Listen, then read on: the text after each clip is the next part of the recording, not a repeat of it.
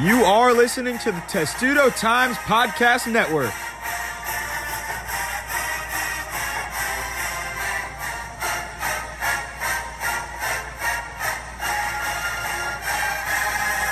Hey, everybody, and welcome back to the Testudo Times podcast. I am Dylan Spilko alongside editors Lauren Rosh and Sam Ostry. Maryland men's basketball seemed to be out of the running for any kind of NCAA tournament hopes, but after two straight wins since our last podcast, they are suddenly back on the road to success. They uh, before this two-game winning streak, they uh, fell to Rutgers and Michigan. The Michigan loss was especially concerning, considering they lost by 19 uh, they only put up 19 points in that first half. It looks like they were pretty much lifeless. But Maryland men's basketball, they're, they're back to it now. They they faced number 17 Illinois. They came away with a 16 point win, 81 to 65 in College Park. No Kofi Cockburn in that game. A pretty uh, non-healthy Andre Curbelo as well aided that win.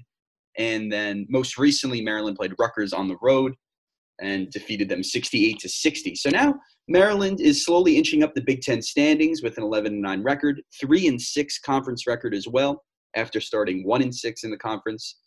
And you know the two game winning streak. It may not seem like a lot for Maryland, but how much better has this team looked since that loss to Michigan? When you just think about both of these wins together remarkably better. I mean, there's no question about it. And a lot of people are like, when you think about what they could have been at the beginning of the season, this is it. What we've seen these last two games. Obviously, without Illinois, um, that's a team like I mean, with against Illinois without Kofi, that's a game at home people thought was winnable, but they're still a good team. I mean, they just knocked off, I believe it was Michigan State the other night without Kofi too. So that's still a good team, and it was a quality win at home. And then uh, they come out against another good Rutgers team, especially at home. I mean, Rutgers is 19 and 5 in the last 24 in the conference at home. And they went on the road and took care of a good Rutgers team. So, I mean, if this is the team that can consistently play for the rest, like play this way for the rest of the season and get the production from certain players that they're getting, I mean, this is what everyone expected at the beginning of the year. And certainly a, a nice sight to see. Yeah. And I think that when you look at some of the, Maryland has only won, Maryland men's basketball has only won um, three games in a row two other or two times this season they haven't done it here but two times this season and it hasn't been in conference play yet and they really haven't been able to string together any sort of momentum in conference play and to pick up these two wins which are over relatively tougher opponents illinois was favored etc and to be able to kind of get that done um, really kind of displayed the potential in action of what this maryland team was kind of expected to be doing and i think it shows a lot of potential promise for maybe um, that Michigan loss is kind of a bit of a turning point and was what the team needed to feel finally gelled together into what was expected. Yeah, these two wins could be a potentially season-saving two straight victories. If if if you just look at like the long term, if if everything goes right for Maryland the rest of the way and they win the the games that they have to, you look at these two games as kind of that starting point for when Maryland started to get things back on track. And I think the win against Illinois, despite being them, despite being uh, Illinois was a little shorthanded with who was in the roster at the time, I still think that that's a win that you can look to later in the season. And I don't, who knows if Maryland strings together a couple of big road wins, that's a win that you can say that could maybe push them into the, the first four or something like that. You never know. But it, those are big quality wins for Maryland, and obviously uh, going 2 0 over the last two games, uh, especially a road win against Rutgers. They are trending upwards. But first, let's go over that Maryland win over Illinois, which came in College Park. It was the second meeting between both these teams. The first time they met was on January 6th at Illinois, and Cockburn was in the lineup that time. Curbelo was out in the first meeting. Illinois came away with the 76 to 64 win, but this time around, it was it was a little bit different this time because Maryland won. They won by 16. It was a close game at the end of the first half. It was uh, 37 to 35. Maryland led, but you can just see uh, how the the energy that Maryland was playing with in that half, and it looked just like a complete turnaround from that Michigan game. Uh, Illinois obviously came into the game with no Cockburn, who was dealing uh, with concussion protocol and it was a semi-healthy Andre Curbelo, who Brad Underwood said had a, a, fever, I believe, after the game, so he was not at 100% during that game. Illinois op- opened that game as a, a four, three and a half point favorite on the road, which I thought wasn't going to be enough for Maryland to cover initially, which was surprising. And so Maryland stayed with them the whole way, two point lead at halftime. Maryland outscores Illinois 44 to 30 in the second half, including an 11 0 run over the final two minutes to seal the upset. Since Maryland has won that game, Illinois has moved back to the 24th spot, I believe. But just looking at the comparisons between the first time that Maryland faced Illinois, in which they lost by 12, what were some of the differences this time around? And just compared to the first time, how has Maryland grown since then? Yeah, well, the biggest difference was Donta Scott. I mean, he was on go that entire game. He was phenomenal. Obviously, 25 points, maybe the best game he's played in his entire college career on nine for 12 shooting. He was aggressive in, in attacking the basket. And that's what we saw in that first matchup against Illinois is that they were struggling to attack the rim when Kofi was on the floor. But when Kofi was out, they, they could get to the rim at ease. And that was part of their game plan. And against Illinois the second time around, when Kofi didn't play the entire game, he was out with an injury we saw Donta get to his spots, whether that was mid post, low post, take a couple dribbles, go with the right hook, whatever it was. And he was knocking down shots on the outside too. Whatever it was, Donta Scott was getting to his spots and scoring at will. And that was because the, the lane was open and and they, you know Illinois has other bigs, but they're not Kofi. They're not one of the best bigs in the entire country.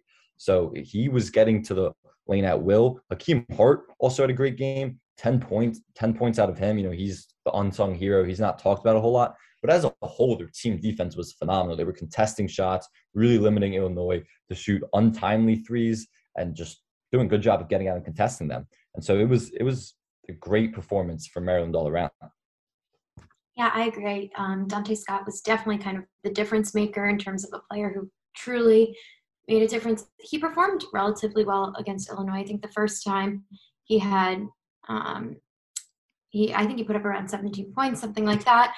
Um, but he definitely put together a much more complete performance. And I think what's most telling about this is that Maryland really took advantage of a situation that was in their favor for kind of Illinois to come in without Kofi Cockburn playing, with um, Andre Curbelo not feeling 100%, whatever the case may be, maybe not playing 100%. Um, I'm not so sure that a team earlier, this Maryland team earlier this season, would have been able to capitalize on this.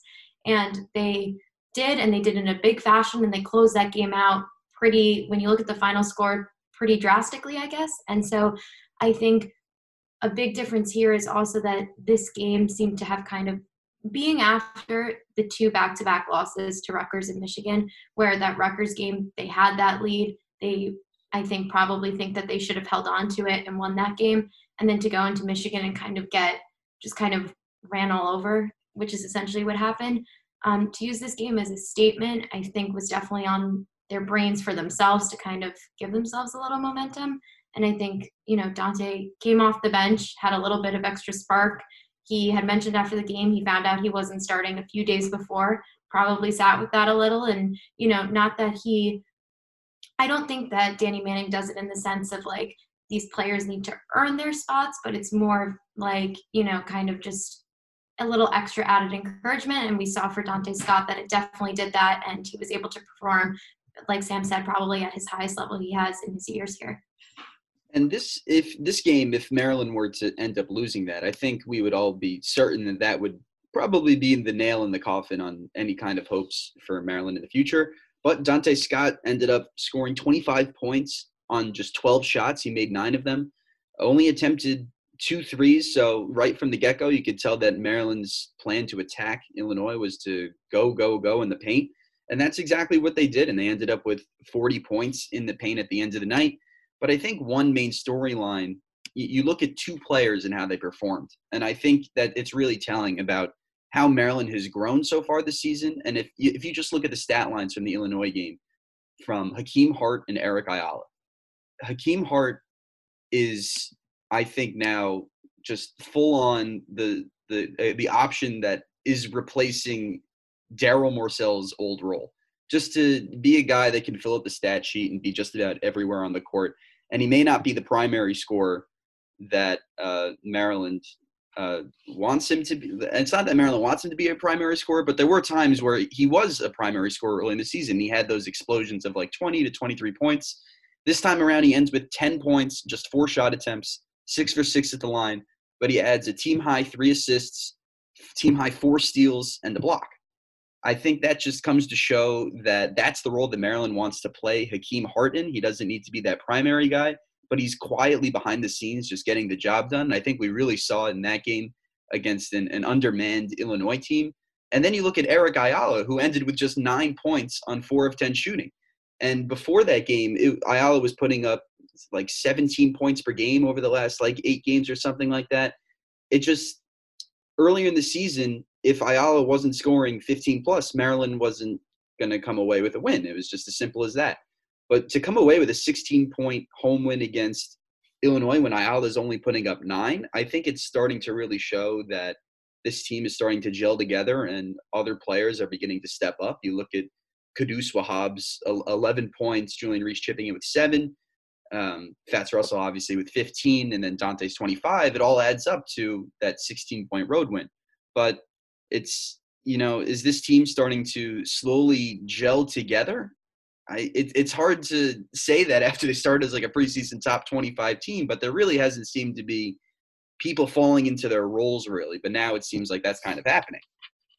Yeah, I think they are starting to gel together way more than they they had been before. And you know, you kind of talk about that. The Big Ten is it's it's a different brand of basketball. It's very physical. It's very tough. And when you get more of those games under your belt, obviously started one and six, three and six now. You kind of try, you kind of start to like get that feel for it, and people start to come to their own because it's way different than non-conference play. I mean, remarkably different. So it takes some time for people to get the grind going of the Big Ten.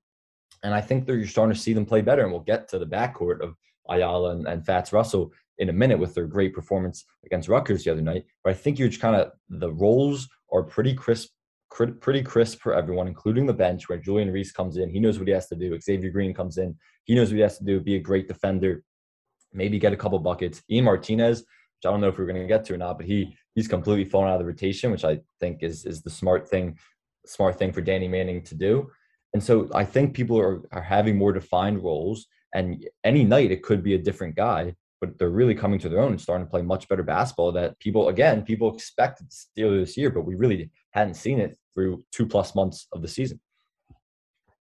Yeah, and just to touch upon what you were saying about um, Hakim Hart in particular against Illinois, um, Danny Manning has touched upon this multiple times this season that whether it was against Rutgers when Ayala and Russell had the games that they had, but you don't need everyone to be on there with the t- with the talent that is on this team, especially when it's on display. You don't need everyone to have a really good night in order for this team to win, and or a really good night offensively. That is, and I think with at Illinois, I mean, Hakim Hart, his biggest contributions on the court this season really seem to be defensively, and that is so valuable for this Maryland team, the way that he has improved defensively. And I think it's really just, it's not even that they he's not the scorer that they maybe don't that maybe they want him to be but they don't really need him to be that kind of scorer they have it's clear that they kind of have that power coming from different places whether that's um fatts and eric or whether that's Donta in certain games, but realistically,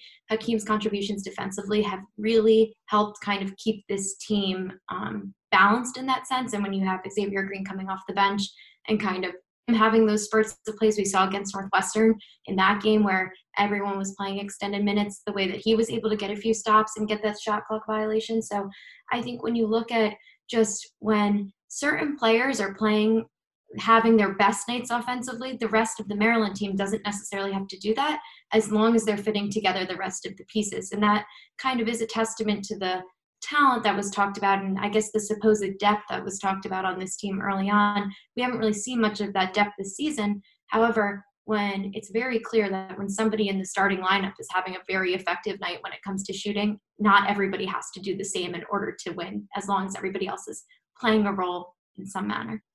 And speaking of the starting lineup, I just wanted to ask one thing quickly. I, I believe, if I'm not mistaken, that this was the game that Simon Wright started. And last game against Rutgers, Danny Manning went back to the, the usual lineup. Do you think this game against that game against Illinois was probably the last time that we're going to see some kind of starting lineup shakeup? Because I think I think the team got the message at this point that uh, the tide needs to be turned. You know, the season wasn't going their way. Try to shake things up, but then Maryland gets that win against Rutgers when the starting lineup reverts back to normal. The so the Simon Wrights, the Xavier Greens, the Ian Martinez's in the starting lineup. Do we feel as though that is reached its end? Yeah, I definitely think that's over. And who like I guess they got their message. Who really knows? Like that game, Simon Wright started over Donta Scott. That's the game Donta Scott t- scored 25. He came in after like two and a half minutes into the game. Who knows if he would have or wouldn't have scored and had a great scored 25 and had a great game. So you who knows like what you can attribute that to if it was that message that was sent. But I do think the message need to be sent in some regard, and, and Danny Manning did that by by benching those guys to start the game. And you know they really had nothing to lose. Like now they're starting to string some wins together. They could make a little run towards the middle of the pack of the Big Ten, and maybe maybe it's still very outside chance, but maybe it's some postseason hopes. You know when they were sitting at one and six in the Big Ten, their season looked completely lost. So there's no point of shaking it up again because because that's the best five. And, and the other thing is Q, who was struggling too, and Julian had to start over him in that stretch. Q played a great game against Rutgers as well. So I, I think this is the five we're going to see going forward. Yeah, I was going to say, I think the only movement that we may see going forward is between Q and Julian. And I only say that because um, Danny Manning had alluded to that after Julian got his start, that the two of them may be flip flopping a little, but kind of made it seem like um, after that game um, that nothing would necessarily be set in stone in that position. But I do think that Q is really um, these last two games putting up uh, 10 plus points in both of those games, grabbing a few rebounds, slowing down on the fouls. He really has kind of cleaned up certain areas that he needed to do. And um, playing with the bigs in the Big Ten is very hard. We've talked about it so many times, but he seemed to tighten things up. And I think kind of looking, not looking too far into Indiana, but against Indiana, he'll have another opportunity to kind of show what he can do. So I don't think there will be much change. I do think that Q will still have more starts going forward than Julian, but I wouldn't be surprised still if occasionally there's a flip flop here and there. Yeah, I think the only real leeway at this point, after those two experiments, is now just the the Q and Julian swap because it's not like those starting lineup changes really had much of an impact on the game. I, I think both times when the starting lineup was switched, the players who were switched were swapped out within like the first like just at the first media timeout. So it's not like anything was too drastic there. But yeah, I agree that the that, that the five is probably the only spot where something is going to get flip flopped here then between Wahab and Reese. So the last thing that I want to go over with this game, if so, so now that we know that number ten Michigan State lost to Illinois without Cockburn and without Curbelo, does that does that loss specifically just make this win for Maryland just that much better? And is that like could that be the difference maker later in the season if Maryland strings together some wins? Because I'm feeling like it's a pretty big deal that the Spartans are coming away with with a loss against Illinois in that situation, especially because Maryland beat Illinois by 16. Yeah, I mean, like the big it's just the big 10 you know like it's big 10 basketball yeah. like crazy stuff happens all the time and you're seeing that they're like there's no like everyone thought purdue was the powerhouse and people maybe thought michigan state ohio state illinois with kofi i still think is up there but anyone can beat anyone on any given night and we're going to see that test for maryland going forward they're going to have michigan state not not coming up versus indiana and then michigan state so we're to we're to see that test you know illinois is still a good team without kofi that's why it was an impressive win you know, they, they didn't shoot the ball particularly well because Maryland had good defense, but they're still a good team without Kofi. So it's really to me like anything can happen any night in the Big Ten, and we're seeing that play out. Yeah, I agree. I think what's most telling about those two games, Maryland, Illinois, and Illinois, Michigan State, is that really anything can happen, and that can really sway Maryland's favor later on here. If they're picking up steam at the right time, like who really knows what can happen? Who knows who's kind of going to be beating each other up kind of at the top and the middle of the pack? And it's really up to Maryland to capitalize on this position that they're in where um, I can't remember in which game, but um, the one of the games, I believe the broadcasters were talking about how at this point in the season, maybe Maryland can play a little bit of spoiler, but I think now, two games forward with these two wins, maybe it's not so much that they can play spoiler, but while other teams are playing spoiler, it kind of gives them an opportunity to kind of move in somewhere to a more, at least a little bit closer where people may have expected them to end up. But I do think what's most telling is kind of, you know, maybe not how much the Illinois game weighs in the future, but kind of the potential and the opportunity that might be there for Maryland to find a crack somewhere in the Big Ten as they keep playing, if they play well, that is. So the Terps got their second conference win against the Fighting Illini. They now moved out of the you know the Big Ten basement of teams that had one or less conference win. Uh, Nebraska is now the only team in the Big Ten that has yet to win a conference game. They are 0 and 8.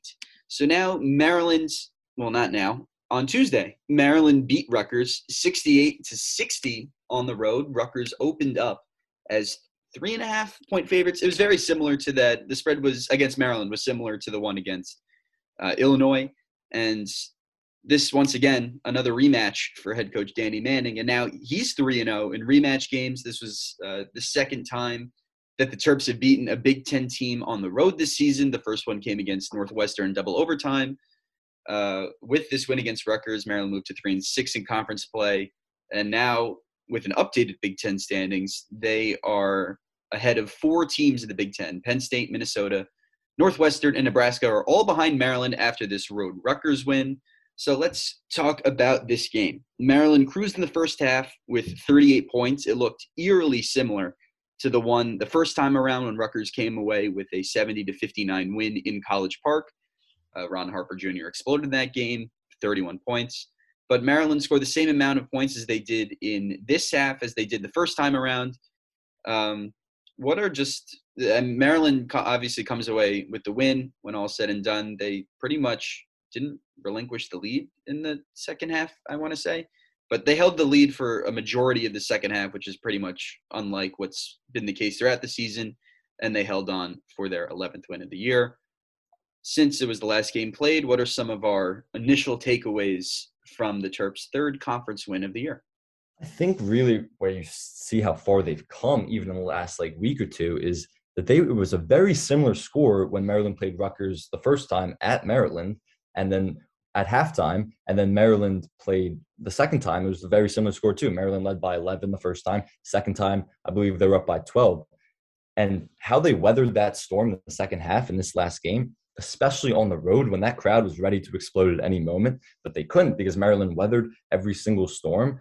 And it was really on the backs of Fatts Russell and Eric Ayala, combined for 45, combined for 10 threes, five each. They were phenomenal carrying Maryland but it really shows how far they've come where where they weren't going to blow that lead. Um, they were going to take all the punches and respond and, and continue to fight. And so it was incredibly impressive. And we see when this backcourt what this backcourt is capable of we see their potential. I mean the sky was the limit coming into the year and still is when this backcourt is playing like that.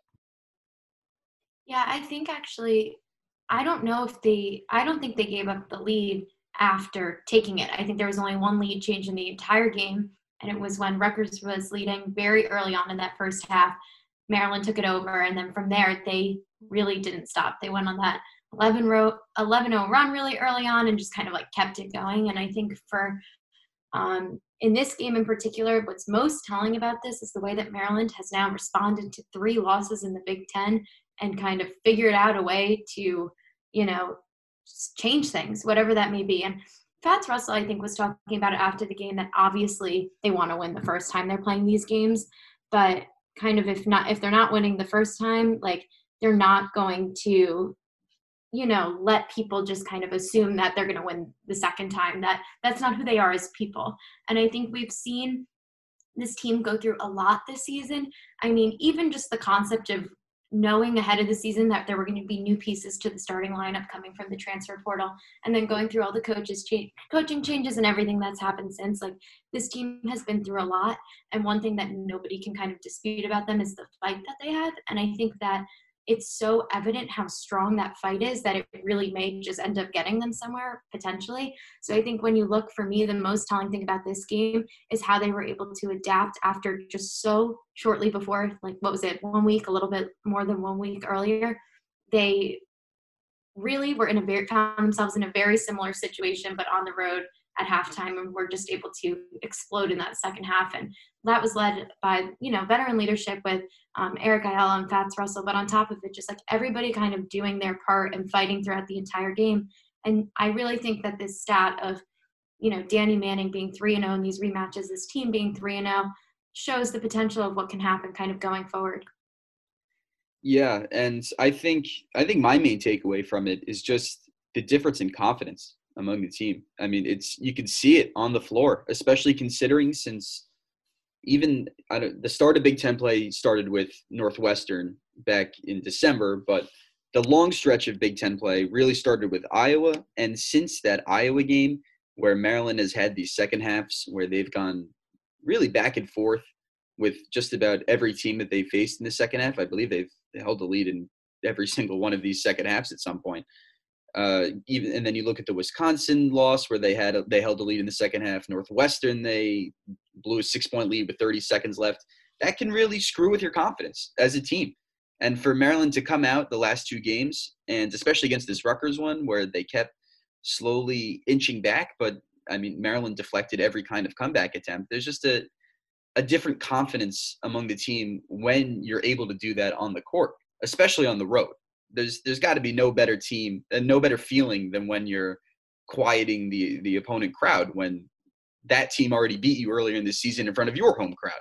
So just the overall confidence to close out that second half is really what stood out to me. And if they can grab a lead in the second half against another some of the Big Ten opponents coming up and they're able to hold it, I mean that makes all the difference in these kinds of games. So that's just something that I took away from it. Uh, Maryland, you Lauren, you said it. I think the lead was like seven four Rutgers, and then Maryland just ripped off this this crazy run. They ended up leading twenty two to nine, then thirty eight to twenty six at halftime, and Fatts Russell and Eric Ayala were borderline unconscious from just about every area of the floor. Let's zoom in on Fatts Russell for a minute. I mean, he was just lights out from just about everywhere. He was doing his step back three. He was driving. He was getting the bounces on the rim. He ends up with, uh, I wrote it down, 13 first half points, and he ends with, uh, he ties his season high with 23. What is it just, was it just that the ball was going in this time around, or was there something else that you guys noticed in his play?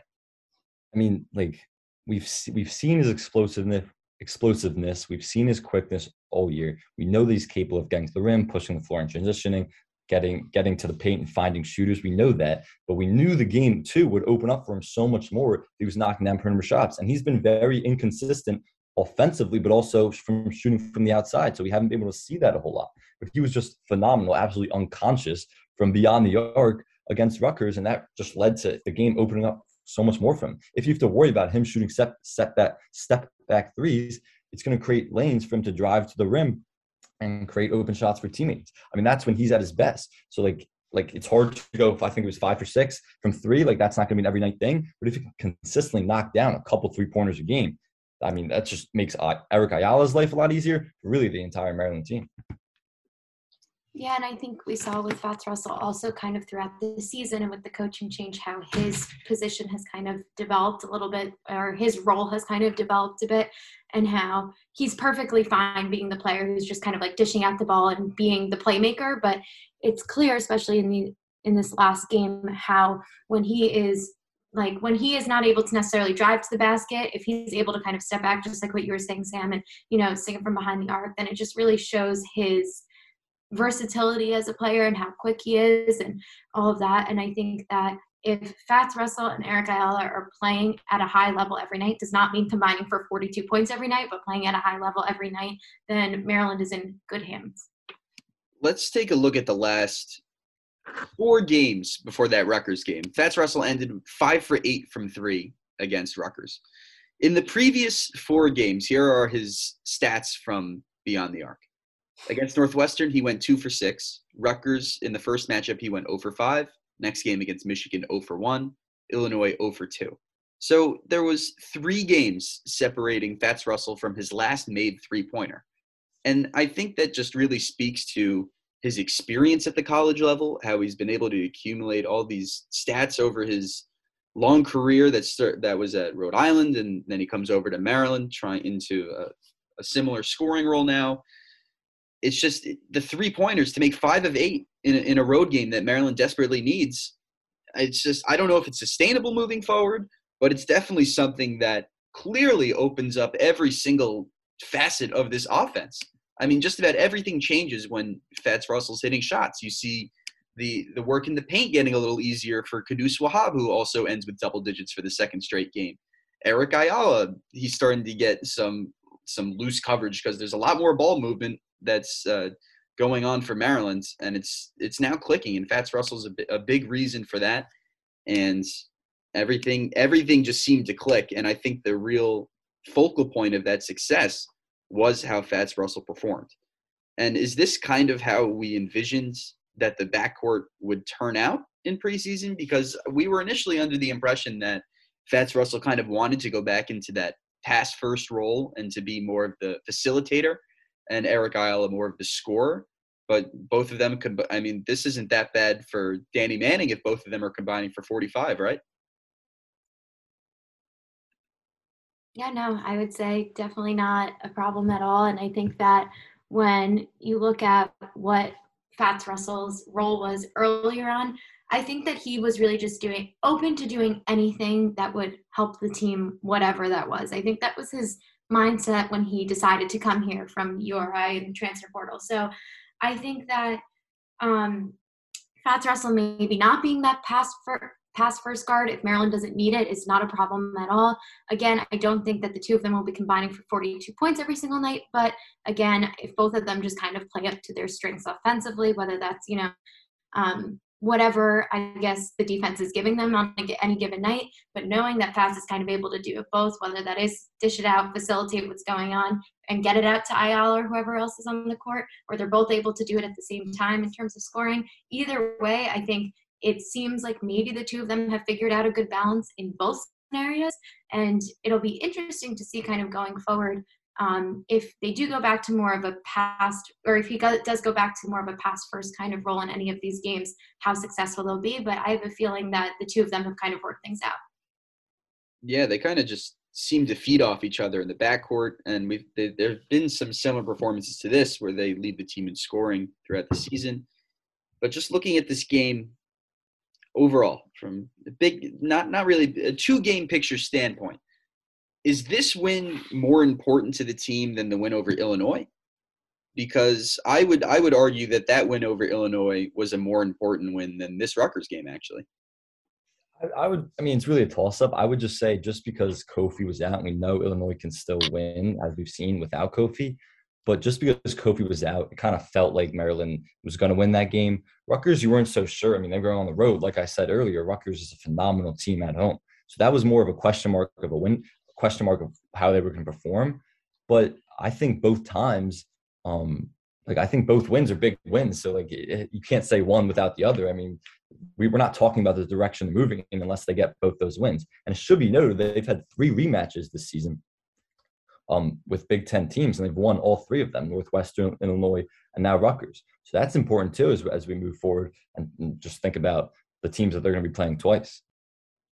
Yeah, I don't think one is more important than the other, but watching that Rutgers game the first time was honestly just so um, jarring is the wrong word, but a little bit jarring. I think that just seeing it wasn't totally unexpected based on just how they'd been playing at that point. But for them to give up that kind of lead the first time at home at the half when like there was a, this opportunity for them to kind of like pick up the pace a little bit, um, that was definitely a really more shocking loss to me than kind of that first Illinois loss. So I think them being the way that they were able to stop Ron Harper Jr. the second time, I think neither is I agree with Sam. You can't have one without the other in terms of like looking at the future of this team. But I think that Rutgers game, the dominant kind of play and the consistent kind of play that they had, definitely is a telltale sign for what could happen. Yeah, I was going to say that I think they're pretty much even wins. And then I saw Michigan State lose to Illinois, obviously, and that changes my opinion. I think that just makes this win look so much better for Maryland. And that if you just when the teams look at like the team resume at the end of the season and you see a Maryland win against number 17 Illinois that beats number 10 Michigan a week uh, Michigan State a week later uh, I think it's I think it comes up as a pretty impressive win for Maryland overall and should help them later in the season if they are able to rattle off a good amount of wins. So I think we can just look ahead now to the two games that are coming up for Maryland and they will be against they will be at both at home one against indiana on the 29th that's a saturday and then on the 1st of february maryland will play michigan state both of these teams are near the top of the big ten standings and they both have talented rosters. They both have very talented programs. Which one do you think Maryland is more likely to win? I would assume that Maryland comes in as underdogs in both of these games, but I think they're they're both I think going to be within like five. I would say it's going to be similar to that Illinois spread when they played them. But which one do you think that Maryland has a greater chance of winning, and if not both? I think um, it's Indiana this Saturday, just because they have that momentum right now. It's another home game, even though Michigan State's also at home. And I just like Indiana's good, you know. They just be they just dominated the Penn State team, and Maryland's better than Penn State. Indiana's good, but I don't think they're as good as Michigan State. And I think they're vulnerable. Um, you know, there's places where you where you can expose them. I think Maryland they're going to be underdogs, but I think they have a much better chance of beating Indiana. And and Michigan State is they're a very physical team. You know, Tom Izzo's thing is he's going to dominate the boards. And I'm not sure we've seen against physical teams over this year. We've seen Maryland get killed on the glass.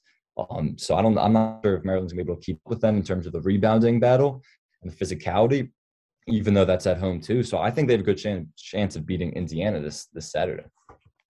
I agree. I think that Indiana, they definitely have a good chance of beating. Indiana is a solid team. They're a good team. I think they're on the semi on the cusp. I think they're getting votes in the poll, but realistically, I think that it's a strong opportunity for Maryland to win. I don't. I think Indiana has only won one true road game this season. I think that they've lost four of those and won a neutral site one. I think that's what has has gone on with them this year. So I think that Maryland has this opportunity or this unique opportunity with the timing in their schedule to have a home game against a team that hasn't been doing well on the road, that is playing a very relatively solid team, has great um, players on it, players who, you know, lead stat categories in the top 10. But I, yeah, lead stat, lead stat categories in the Big Ten. But ultimately, I think that Indiana is a winnable game for Maryland, especially coming off these two games and kind of probably the fight that is going on in the conversations that the fight meaning the